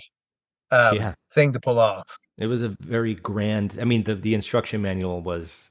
It's the only game I ever saw adults playing around that time. That's for sure. Yeah, yeah. Because it was a, simu- a true simulation. It's not like a video game, yeah. you know. Yeah. Yeah, the art of simulation, man. You know, and and then I, oh, yeah, go ahead. Go yeah, ahead. go ahead. No, I was just quickly going to add that you know you mentioned the the frequencies and the talking and the Bible and, and stuff, and I was wondering. I, I mean, I'm I'm sorry. What I meant is, I I have a quick little moment in my book where I do mention how, you know, there's you you are supposed to sing some of that stuff, the Torah, the Bible. It's yeah, yeah, yeah. Sung right, and the Psalms especially are meant to be sung. Uh, yeah, there would be a crier out yeah. there, you know, singing, and there wouldn't be any vowels in the written. Like, let if you learn how to read something like the Torah, you read it without the dots, without the vowels, and you know that doesn't work for us. But we need our right. vowels. Our vowels are where the notes and the frequencies come from. Like the letter T, t is not necessarily a frequency; it's like a sound, it's a thing, but it's not you know, and I, I, forgot. I wanted to throw that in there before because I thought that was really important. Oh yeah, and, and one of the advantages of those old styles, because Hebrew isn't the only language which gets rid of the vowels in its writing. Sure, sure, of course not. One of the one of the advantages of that I've speculated is that you could therefore ad lib the vowels in right. song right. to match your current mood. So you sure. could sing the same words, uh, melan- melancholy or joyfully, uh, and you could sort of add in like you know the a different vowel sound speaking the same word. Right. Which in an oral tradition culture like uh the when torah was originally written or the druids in ireland or something that's probably pretty useful sure. to be Absolutely. able to as both a memory aid and is also like a, gives it an adaptability to whatever situation you're currently uh, reciting it in Sure, sure. And if you're trying to govern a bunch of people, you could actually pass it off as your own because it's different in a certain way too. Like, no, this is yeah, yeah, yeah, yeah. You, like everything's a little, you get a little your own little spin on it. Sure, and and there's the World War You aspect again. You know, coming back to the book is that you're a, a lot of people don't even know that that there's vowelless. It's called abjad to some people.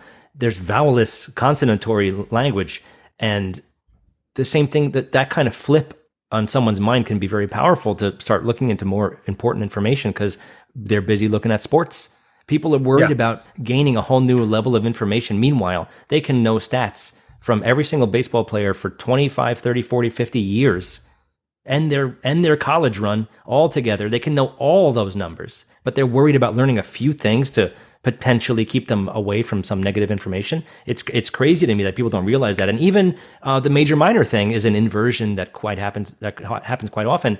Like Hava Nagila is a minor song.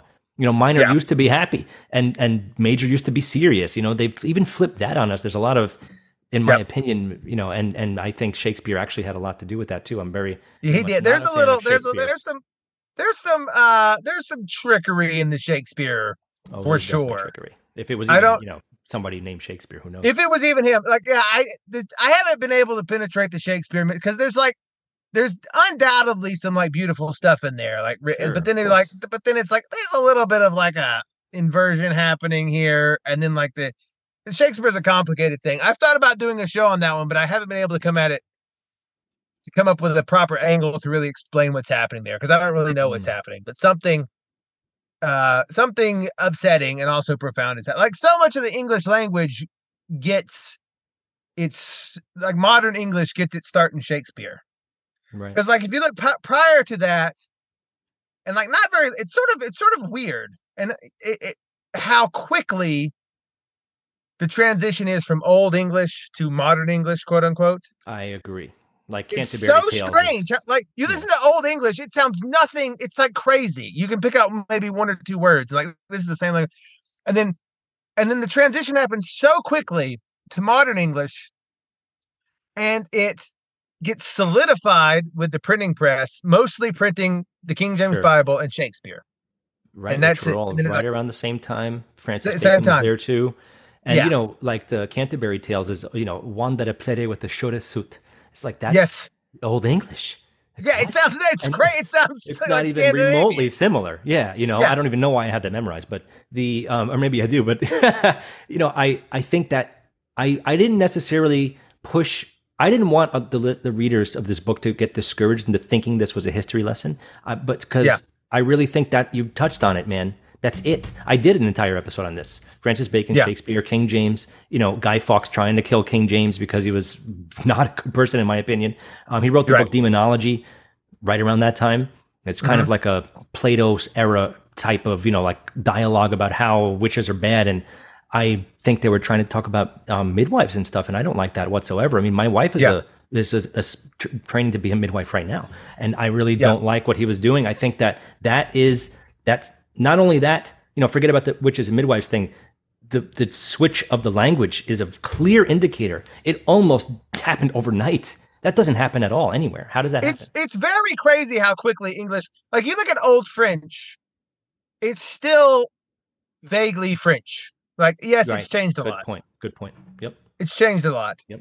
But it's still like, oh, if you were transported back in time and you're a modern French speaker, to like the year 700, you could probably muddle along.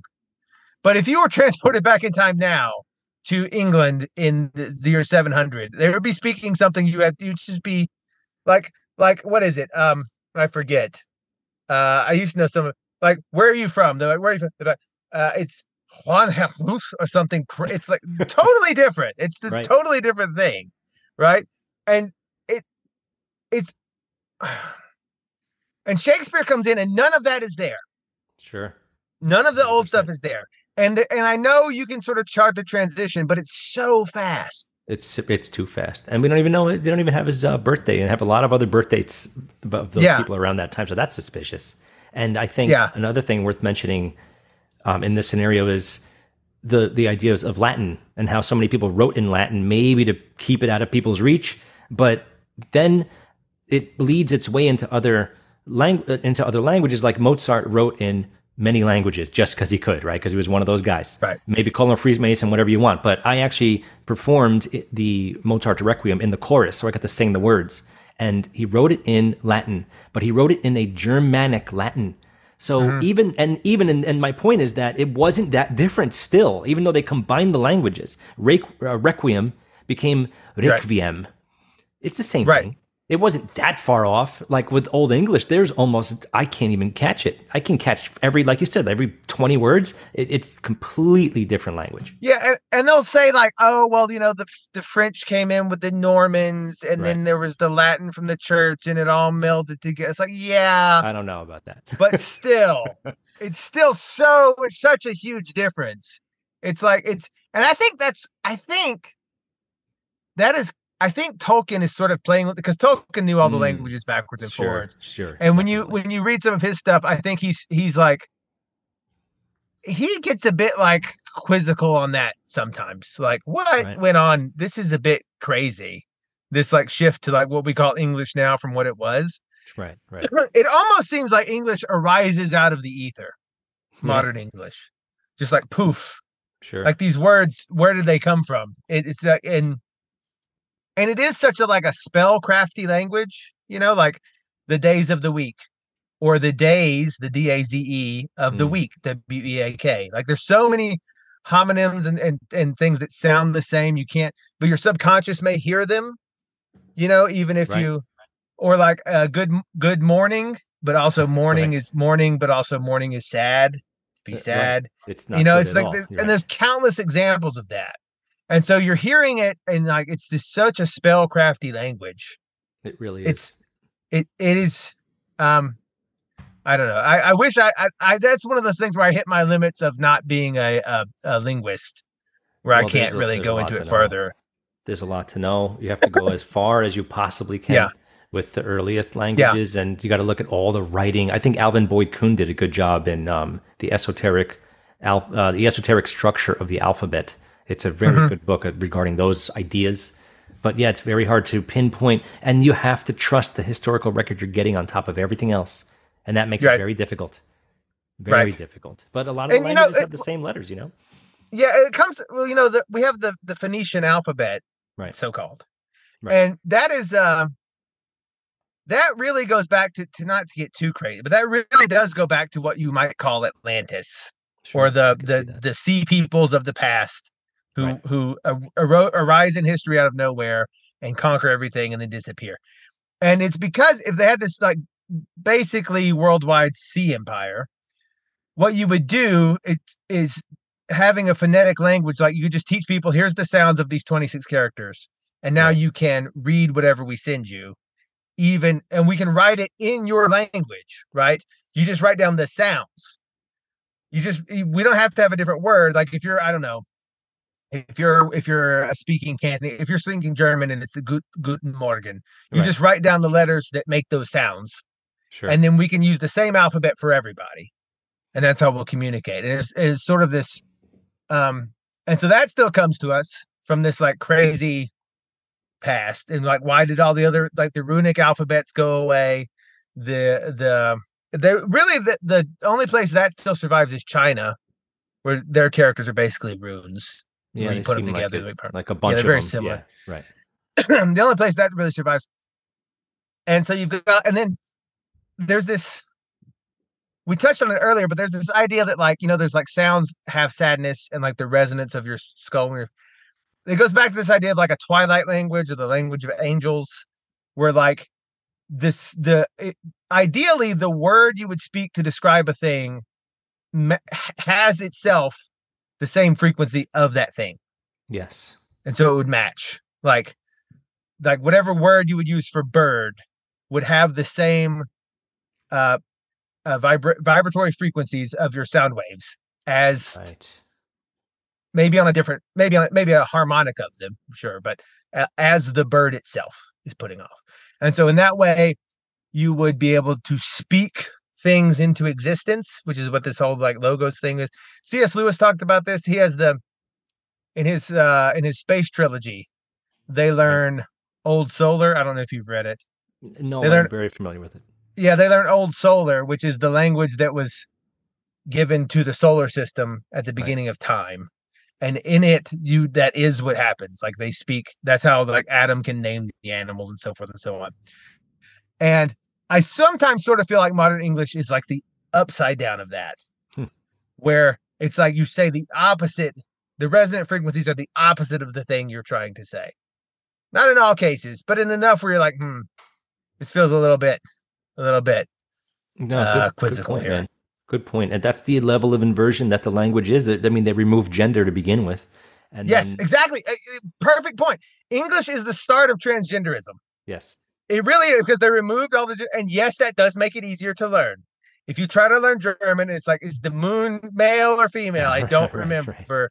and then everyone looks at you like, "Oh, dummy, he called the moon a boy or whatever." right. That Yes, does, that yes. is it does make it easier to learn if everything is just the.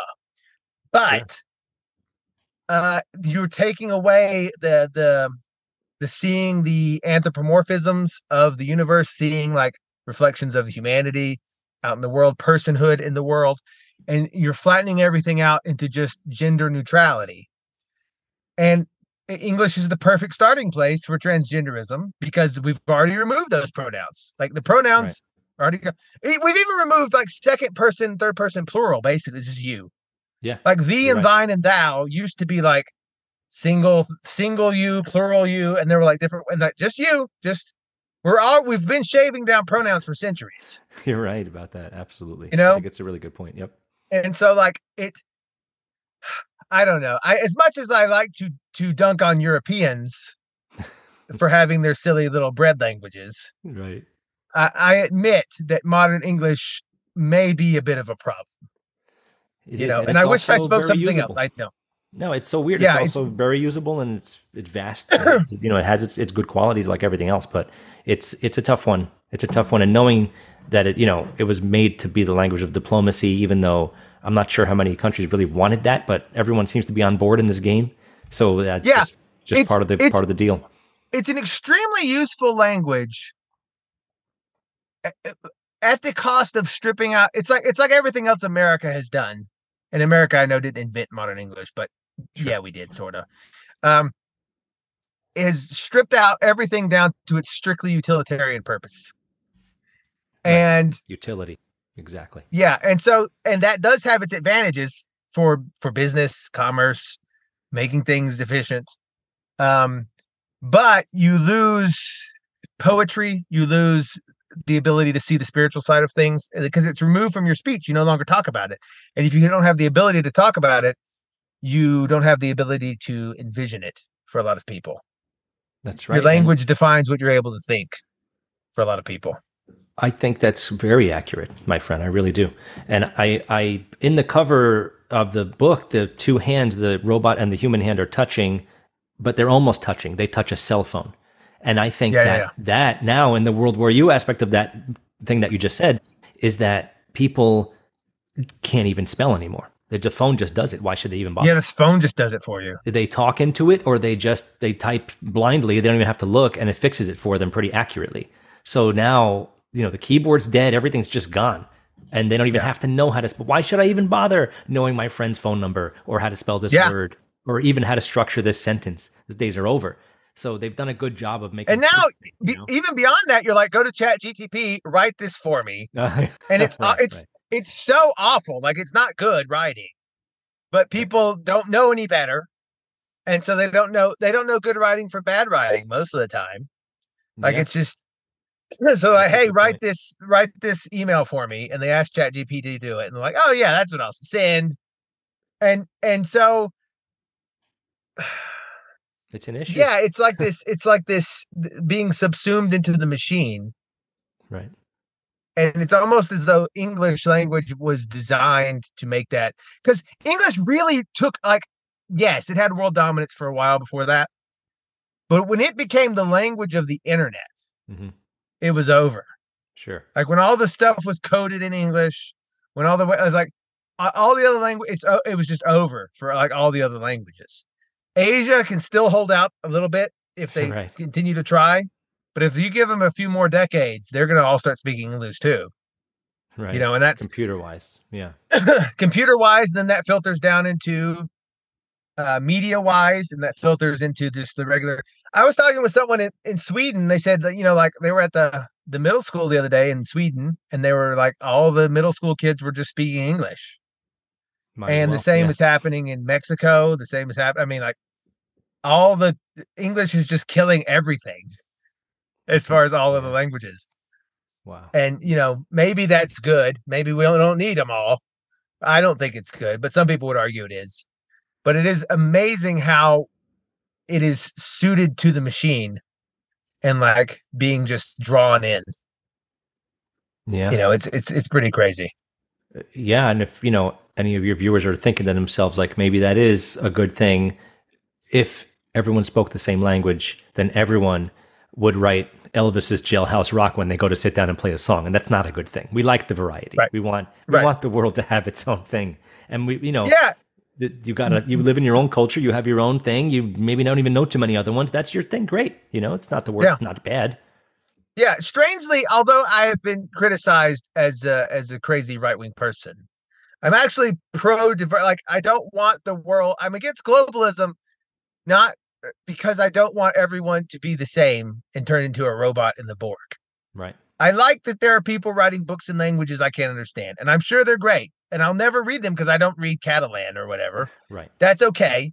I trust that if they're that they're good, and if they're really good, maybe they'll translate it one day. But uh, that I think having all of those different ways of thinking and cultures is is valuable. And I think what we are heading towards rapidly is a Borg like situation where we have so okay so if that's true in the book how do you propose is a solution? How do people resist this? How do they not get drawn in to to becoming the borg? I think the main goal of the book, because it's fairly short, you know, relatively speaking, it's it's it's a fairly quick read, um, and that was part of the point. Also, if this book is brand, if all of the, let's just say every single word in this entire book is a complete shock and brand new to somebody, right? Mhm. If it was over 100 pages, it would have been way too much. You know, that's Right. oh my god, stop, please! I'm I can't believe all this. It can't be true. I I take a subjective approach either way, and I don't try to tell anyone like everything is just like this and you should be terrified for your life. You know, the goal near the end is that everything is actually pretty great. And right I my solution as this because this won't be my last book, but it is my first. The solution is that you keep your ear to the ground and your eyes on the horizon and that you pay attention and don't lose sight of the fact that you're constantly being barraged with symbols and imagery and frequencies and manipulation. You don't don't be manipulatable. And Mhm. everything you do may have actually you may have been tricked into it. Even if it's I put the radio on every time I get in the car or I wake up and I have a coffee. You know, whatever simple little Right. things you can think of ritual wise. You've been tricked into a lot of rituals and it's very hard to see past them. I hope to break some boundary with this book by putting so many things in it that somebody's gonna be like, you know, I never thought about that.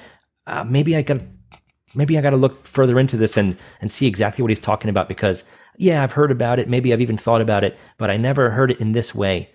So I'm hoping that the the book is not necessarily. I don't provide direct solutions because it's too compli- It's too complicated. There, Right. Most people need different solutions for things too. Not everyone's good at multiple choice. Not everyone's good at essay tests. So I'm hoping that the book is a piece of a solution. That we're not burning bridges anymore.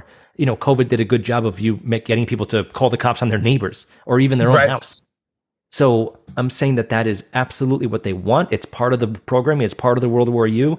We have to just make sure that you sense when it's they and not, you know, your neighbor. Love thy neighbor, right?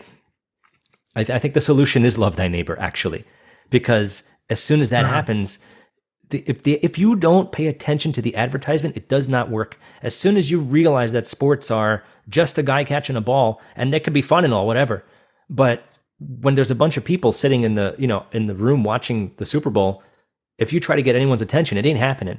You know they're glued Right. And they're they're under the spell. It is broadcasting. It's spell casting in a negative sense of the word. There are good spells. There are spells to send someone on a good journey, a safe journey. There's there's good ways to do this too, you know. But I think Yeah. it, it sounds. I don't know how it sounds. I don't know how it's coming off, but I really believe that this style of book, this type of book where it's colloquial, I'm just talking to you about things, giving you a general sense of how much is coming uh, to attack you at once in just one day. That that is piece of a solution. That's the piece of solution right there. That you're aware of it Yeah. now. Yeah, it's like uh, it's, you know, you were saying you get tricked into so many r- rituals and routines. Uh, Terence McKenna used to say that culture is like an operating system to tie it back to the machine. Mm, There and there's lots of like to run society and your and there are lots of different operating systems possible that a computer could run on. But we have just it's like, well, now we got Windows or Mac. That's right, it. Right. Like and there's there's so there's like crazy experimental ones. Some are very much more Sure. efficient, helpful, but you get locked in and you can't imagine another way of doing computing just like you can't imagine another way of doing life, you know, after a while. Yeah. But there are other ways if you can if you can unprogram yourself from um the and I have some sympathy with the hippie movements because they were trying to do that. Yes, they were. Uh, I think they but were. uh, they got a little co-opted, I think, uh, and a little MK Ultra, and a little, uh, little, little Manson. a little, ma- a little, a lot of stuff, you know. But good effort. It was a good effort. Uh, maybe we need hippie 2.0. Maybe we need hippie 2.0. Um, to try and to try and just just like you said, not not necessarily change anything, but just at first recognize it for what it is sure. and just see it like see, the matrix first before you try to like fly Yeah, that seems to be a big part of uh, the people doing it all wrong, where they're Right. just jumping in now and then they have enough money to start a show and they just do it and they've never even begun yet. And now a bunch of people are listening to them. You know, that's not good either. But it's not their fault. Again, they're tricked into all this. So, got to be careful and just hopefully, if you feel like someone is doing the right thing, but they're doing it wrong, all you can keep doing is doing your thing the right way and hope that, you know, it, it catches on. Because Yeah. once the dust settles, only you know the honest people will be left. You got to be on the right side Yeah. of history. It's it's going to prove itself eventually. Right. I agree. Well thank you sir for uh for coming on. This is a really good uh, i enjoyed it a lot. Uh third eye edify podcast yes. and world war you. Uh right. everyone check them out. Um uh do you have any other big plans for the, the day um you know i i'm going to be starting to do some news articles on the website thirdeyeedify.com and i i plan on you know i'm i'm going to expand in some way. I'm definitely going to have Yeah. some more books coming soon too and that's it. You know i'm just going to keep doing what i'm doing interviews and um, solo shows and uh, add Yeah. the news in there and i think that really helped me broaden what i'm delivering to people. Yeah. Do you write on a substack at all No, as a matter of fact, I've been recommended several times, so I'm going to look into it. Uh, yeah i think you should i'll right i'll uh i'll if you do i'll put you as one of the people that my substack links other people to that's very. Good. So very it'll shoot them over there hopefully hopefully but i i recommend I, that's a one of the few good writing platforms online today where people can actually uh, have the ability to read Right. I if you write on like medium or something right. people on medium are illiterate they think they're literate but they're illiterate but Substack, for now, people still can parse language and and read text. Very um, so I recommend you know? it. I'm very interested because I heard you can kind of like show a chapter and get people interested in stuff, and that's, oh yeah, that's cool. That's cool. Yeah, it's it's a good it's a good platform. Well, thank you again, sir. I hope to talk to you again soon. Absolutely. Thank you very much. All right. I have a good it. day. Thanks.